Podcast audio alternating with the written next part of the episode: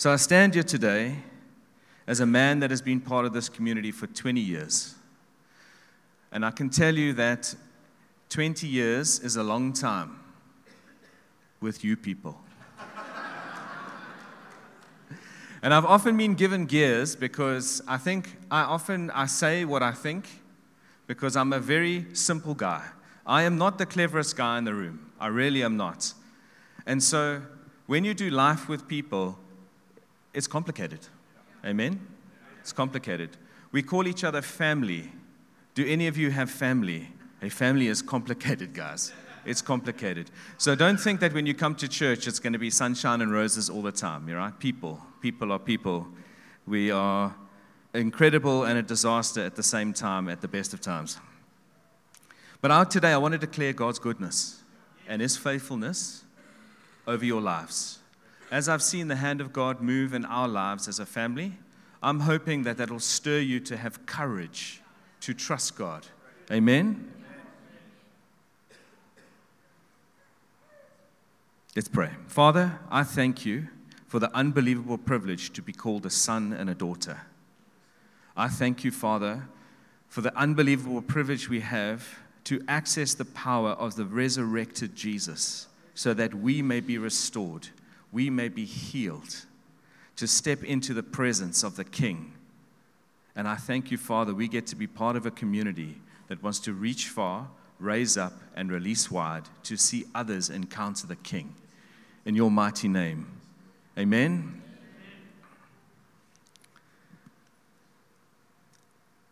Just on a short note, just because you know I like to uh, tell jokes, I, am old school. I normally like paper, but I figured let's try the iPad. And I figured out why guys like using an iPad. Because if your size like 72 font, it's awesome. You can see. Um, so my wife and some of my mates give me a hard time because I often just say, you know what, you guys are the problem, right? We are the problem. Don't fool yourself. It's not the people at work, it's not your neighbor, it's not your family, it's you. It's me. Okay, so once you can settle that, I can tell you right now, your life will be much, much easier because it's, it's you and I. We are often the problem. And so I wrote here, I think the world has lost its mind. I really do. I, uh, people are out of control. They really, really are. And no one seems to be saying it, so I'm going to say it. And I say it because, because I love you, right? Because I've done community for 20 years with people like you sitting in these seats. I have seen thousands of people, thousands of stories. And, and, and people are people. And I say that a lot, but they are out of control. In a world where we are supposedly so connected, there is an incredible disconnection with everything. We have more anxiety, more depression, more hurt, more pain, more isolation than ever before. Yet we are living in the most connected time of our history. As sons and daughters, as believers, and those in the room that are actually yet to believe, we need to make a decision and we need to decide where we stand and what we're going to stand up for. Amen. The biggest lie of the enemy is to cause isolation, that you don't need anybody else. The world is shouting, live your own truth. Don't let anyone tell you what to do. You decide what you do. I can tell you right now, it is the worst advice in the world. We need each other, we need relationship. We are better together. It's not a, I mean, it's a clever catchphrase, right? It sounds cool. We're better together. But, but do you believe that we're better together? Do you actually want to get together with people? Do you want to do life, when we say we want to do life together, do you want to open your life up? We have been created for relationship. We were created for relationship. It's original design in Genesis, and we'll get there a little bit later. And I love the way Mark reminded us, and we sang today this incredible story of Jesus being the cornerstone. Because community is about building. We're in this series called We the Church. We the Church. We represent the Father in heaven on earth, the manifold wisdom of God revealed through the church. We are the church. Jesus is the cornerstone. Now, Jesus can't just be the cornerstone coming to church on a Sunday. That can't be your cornerstone. Everything that you do, everything that you build requires Jesus Christ, the cornerstone. And I want to challenge you today that if you are in any part of your life not building with Jesus as the cornerstone, you're going to have a problem. I want to tell you right now, it might not be next week or next month. If it's relationships, if it's your work environment, whether it's whatever you want to put it to, wherever you are building, if you do not have Jesus as the cornerstone, the cornerstone that sets the foundation, that brings the strength, that gives the direction of the walls to be built, I can tell you now, you are not building correctly. And if you've had any experience in building, you will know that if your lines start off wrong and your foundation starts wrong, the walls will crack and it'll eventually fall down. So, my question is why would you choose not to build with the cornerstone of Jesus Christ? Because you are literally wasting your time. If no one else is going to say it, I'm going to say it. You are wasting your time. Because at some point it's going to fall apart. And why would you want to roll the dice on that? It doesn't make any sense to me. The world has lost its mind. There's another thing that you use in building called a plumb line. And the plumb line gives you a straight line. So you can build 90 degree angles so that everything is nice and straight, right? And so that if you do not have the cornerstone of Jesus Christ and the plumb line of the Word of God directing your life, guys, could I propose to you?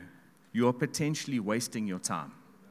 Your time, your effort, your finances, your emotional equity. You're wasting your time without the cornerstone and the plumb line. Let's read some scripture together. It's 1 Corinthians 13. I've read it a lot. It's been mulling over in my life for the last six, seven, eight months. Um, God first gave it to me a number of years ago when we did a Father Heart of God art type exhibition. And I, um, it, it, predominantly spoke to me about uh, when we were doing an exhibition about the Father Heart of God. And um, God revealed it to me about my oldest daughter, Brittany so cool to have my daughters here today. Um, where God basically told me as a father that I would potentially, more than likely, fail my daughter, but that His love would never fail. And I've taken great courage for that. And that 1 Corinthians 13, verse 8, that, that those three words have anchored my life virtually for the last 15 years. Love never fails. And so let's read here. It says, if I speak in tongues of man and not of angels, but do not have love, I am only a resounding gong or a clanging cymbal. If I have the gift of prophecy and cannot fathom all mysteries and all knowledge, if I have uh, a faith that can move mountains but do not have love, I am nothing. If I give all I possess to the poor and give over my body to hardship that I may boast, but do not have love, I gain nothing.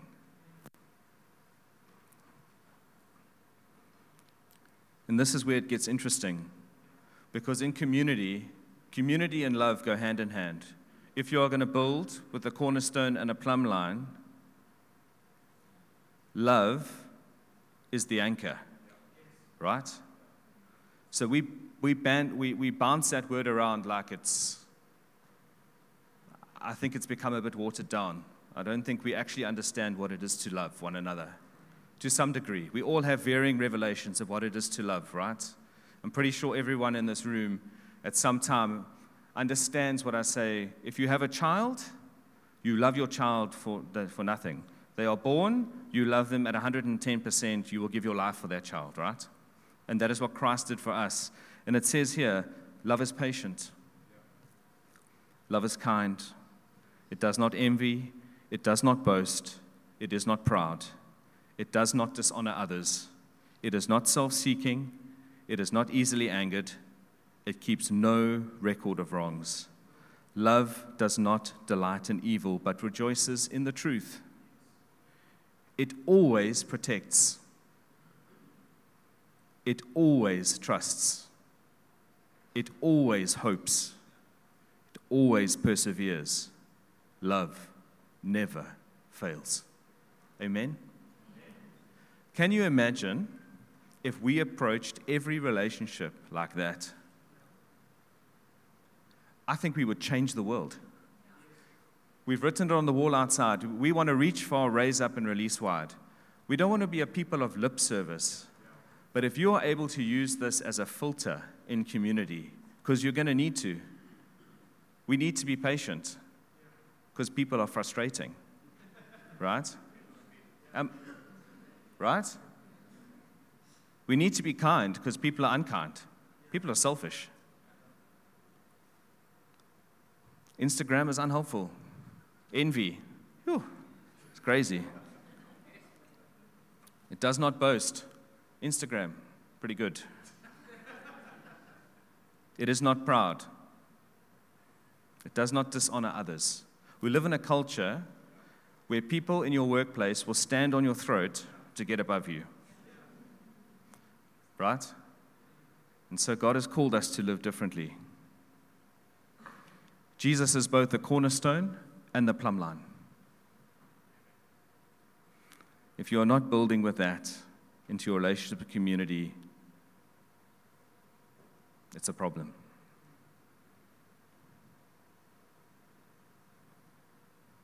We see relationship everywhere. And I, and I know I'm rehashing this, but you see it in the beginning of creation Father, Son, Holy Ghost. You see it when, when the Holy Spirit says, Let us create man in our image. There's a togetherness. You see it when the, when the disciples say, Well, say to Jesus, Let us. Thanks, buddy. Do I need to drink water? Cheers. Appreciate you. Thank you.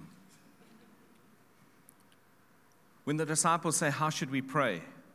The Lord instructs us, Our Father. And you go through it, and it said, Give us today our daily bread, and forgive us our debts, as we are forgiven. Lead us not into temptation, but deliver us. Yet we choose to be in isolation. It's interesting. And you've often heard this thing about living stones, right? We are living stones. The church is you and I sitting in the seats. We know this. But how does it change us? The church is not the building, it's a living stone together. Christ in us, right? And I felt God say to me, when He's building on the cornerstone with living stones, you and I, there has to be some drama. There has to be some working out.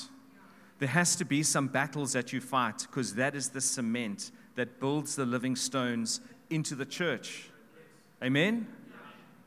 So don't be surprised when it gets a bit hard sometimes. When you come to sh- church and, and that person sits in your seat, Dave. Watching you, Dave. We're creatures of habit. You come to church, someone's sitting where you sit, you're like, ooh, Jesus. And give that person a talking to when we're done afterwards. We laugh, but we've got to expect a bit of resistance somewhere. There's got to be a working out. That is the cement that, that binds the church together, right? We've got to be honest. We've got to work through the offenses. We're going to have losses. We're going to have wins.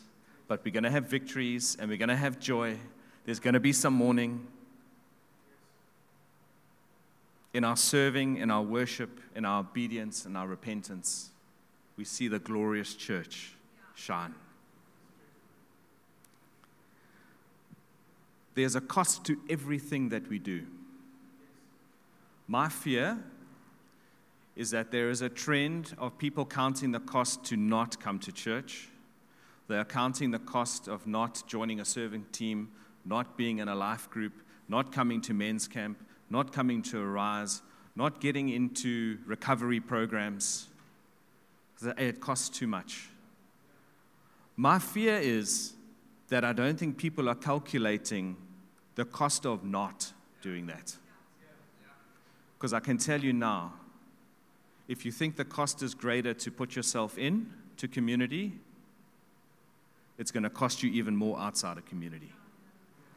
And so, if ever any of your choices look like less community, less connectedness, could I propose that you're listening to the voice of the enemy and the voice of self and not the call of your Father to come, to belong, to join. Because Jesus will always call you to more, and He will always call us to be together. So if your decision is the latter, I question your decision for your future. How much do you want to pay? There's a cost to everything.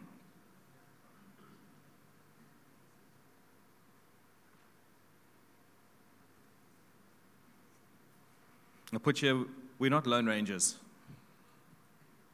It's not how we were designed. And I want to talk about three things this morning. The first being church community. I strategically used yellow for life changes and community red for love.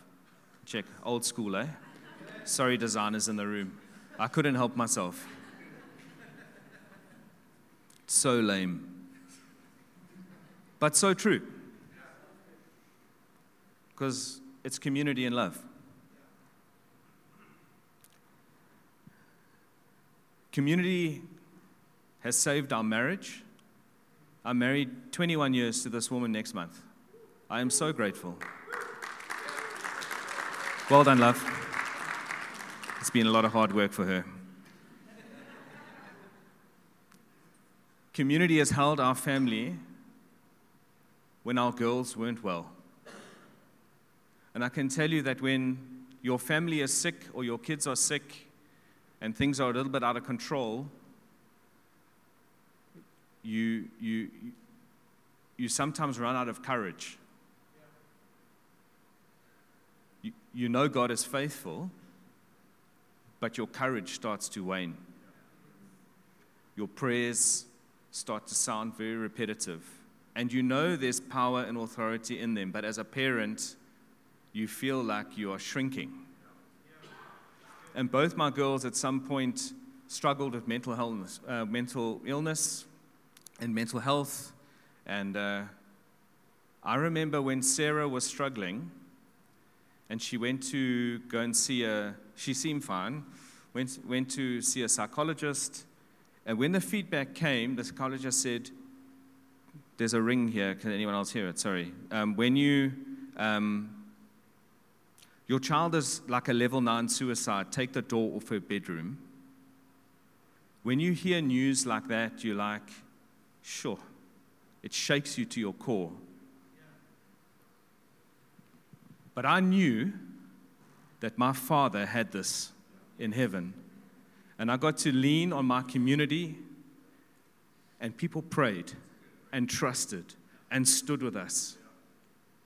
We had the same with Brittany because the world we live in is brutal. And unless you belong, the enemy's number one strategy is to isolate you. That you're not good enough, you don't belong, and you end up in a very, very dark place. Is Malcolm and Mish here? Malcolm and Michelle Herbert, they've been here for a very long time. And uh, when you do a long time with people, you learn things. I remember being in their life group. I remember one day after church, they were, they were wanting to have kids, and they couldn't have kids. They've been trying for a very long time. I remember God saying to me, Go and pray. Go and pray. And I drove to their house, and with Malcolm, I lay hands on Michelle's womb and trusted God with them. And now we have two beautiful children in that marriage. You don't, you don't get to do that outside a community. I think of my other daughter here, Andrea, who's sitting here. Andrea used to babysit our kids. She would come and eat and laugh because she wouldn't eat for days and come to our house just because she forgot to eat. I forgot to eat. So she would eat and laugh and cry. But this is my daughter. I got to be on the couch when she came home and said, There's this boy. And this boy is now her husband. We get to be a part of that in community, years and years together, fighting for things. Waiting for my grandkids, eh? Keep practicing.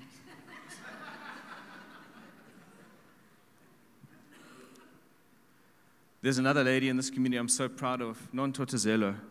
You're my daughter. and I love you. I'm very proud of you. This woman is incredible. She loves the Lord. And she's found her way into my heart. In no other circumstance than the local church would I know this beautiful woman. She gives me courage because she trusts God.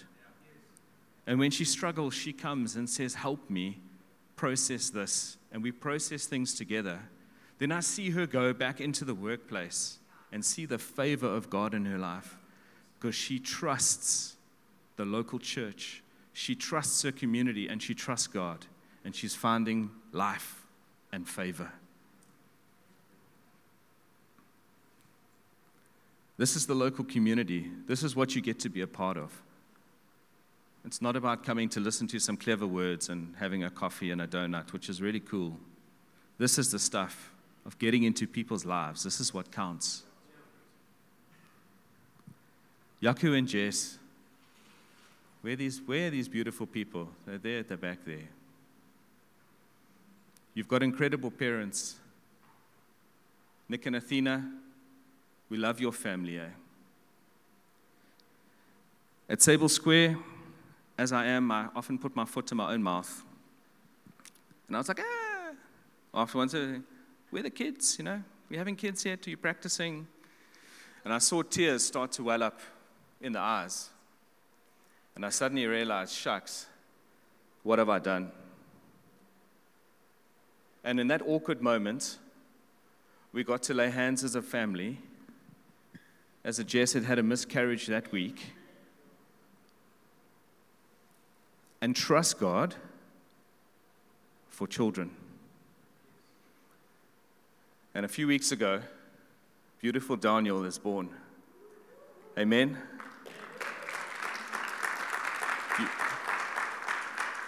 It's community and love and people together that do it.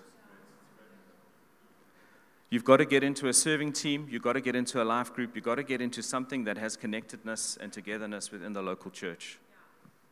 You've got to do it. In the workspace, I was so, I'm so excited. One of my favorite things is the workspace. And for the sake of time, I just want you to think of every person in this room, of how many people you work with. I work with nine or ten people. Some of you are working in offices that have hundreds and hundreds of people. You want to understand the reach that is in this room. When we say reach far, raise up, release wide, you are living stones with incredible reach. Amen? At work, we had a guy. Uh, Shelley and I were still working some things out. We were still working some of our faith out in the early days. And there was a guy that God brought into our business. And my wife loves to read. And there's a series called Left Behind. And you won't believe it, there was a time when I would come home from church and my wife would mock me to my face. You wouldn't think that now.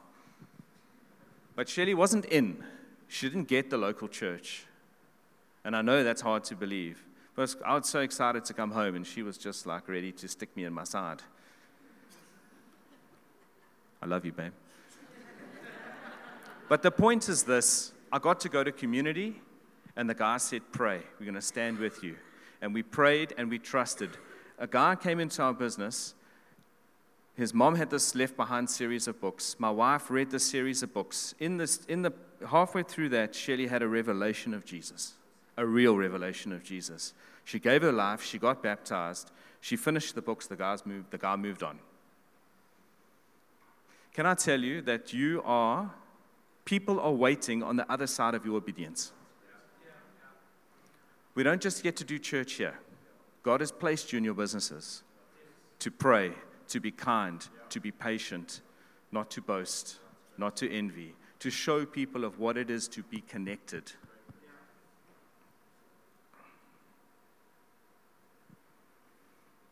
John 13, 34, it says, A new command I give you love one another as I have loved you. So you must love one another. By this, everyone will know that you are my disciples if you love one another. In relationships, 20 years ago, Wally Gersmeyer knocked on our door and said to Shelley and I, There's more for you. Why are you not married? And challenged us to community and to the covenant of marriage.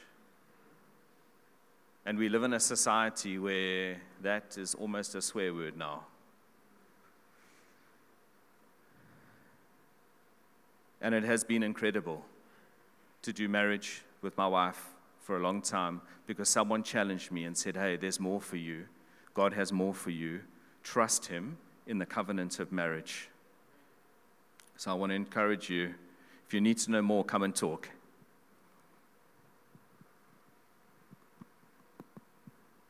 You look at the four guys lowering their friend, their paralyzed friend, through the roof. And I want to tell you, church, we need to do some work in community. I want to encourage you, do some work. It's hard work. Those guys would have had to work very hard to get close to that building, to get on a roof, to pull a paraplegic person up onto the roof, to break it open, to get their friend to Jesus. My question is are we fighting like that for our friends? Are we fighting like that for our family members? Are we fighting like that for our work colleagues? Because that is what we're called to do.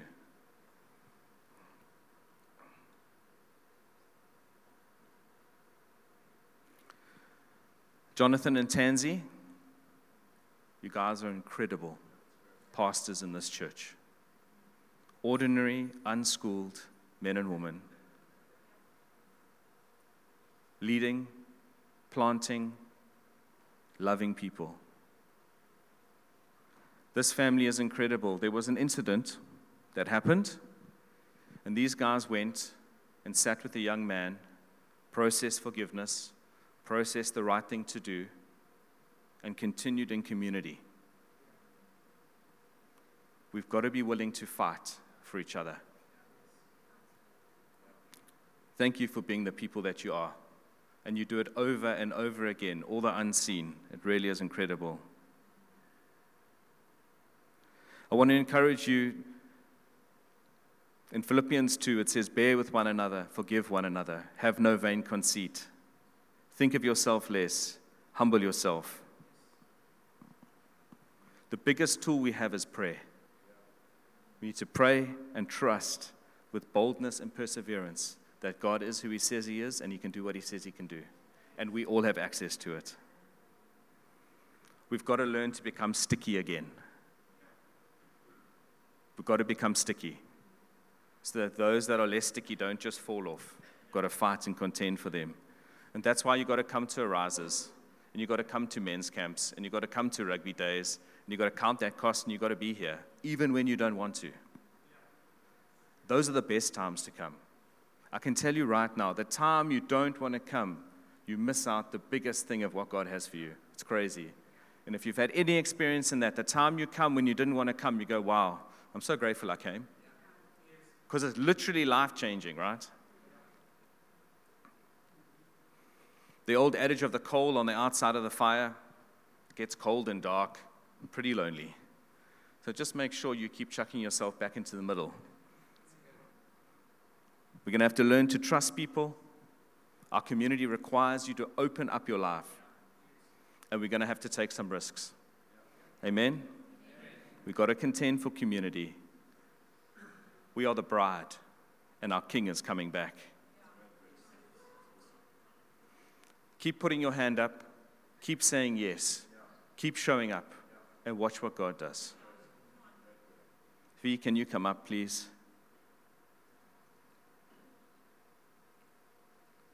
I want to ask you if you have never made a decision to belong, can I ask you to settle it in your heart?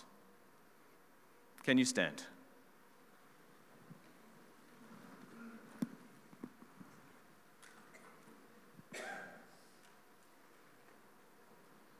Once you take a quick look around, these are your brothers and sisters. God has called you at this time, at this place, to be in this room together. And I know there are a couple of new faces here today, and I trust you felt loved and challenged all at the same time. Because that's what community does it calls us to the more. It gives us courage when we see those who have gone before us go before us, and their victories are our victories. Their testimonies are our testimonies, because we get to say, Yes, Lord, do it again. I want to have one final charge about relationships. And just maybe because I have daughters, I want to say to the woman in this room please don't shortcut the process. I'm asking you, as a father that has been part of this community for 20 years, that has experienced the love, the mercy, the grace of God, can you please trust God that He will give you a husband at the right time and the right man that will lead you into the things of Jesus? Because I'm starting to see ladies make decisions that is taking them out of community. And it hurts me as a dad because I want to see the woman of God meet the men of God and advance the kingdom of God together. Amen. So, Father, I pray right now for your sons and daughters in this room that we would have a real revelation of what it is to belong, the cost that it takes. I thank you that you are the one who sustains us, you are the one that makes a way, and that we are better together. Father, I thank you that sons and daughters would start to have conversations that have real value. That say, actually, God, this is where I'm at. That you would find people that you could be honest with, that you can trust, and say, actually, my life is not all together.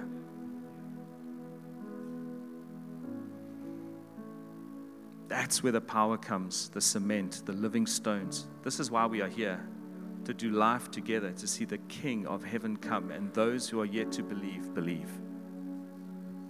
So, Father, I thank you for your goodness, your mercy, your grace. I thank you that you have created the way for healing, for redemption, for belonging in the mighty name of Jesus. And I thank you, Lord, that you never grow weary, ever. You are never taken by surprise, ever. And that you are victorious. In the mighty name of Jesus. Amen.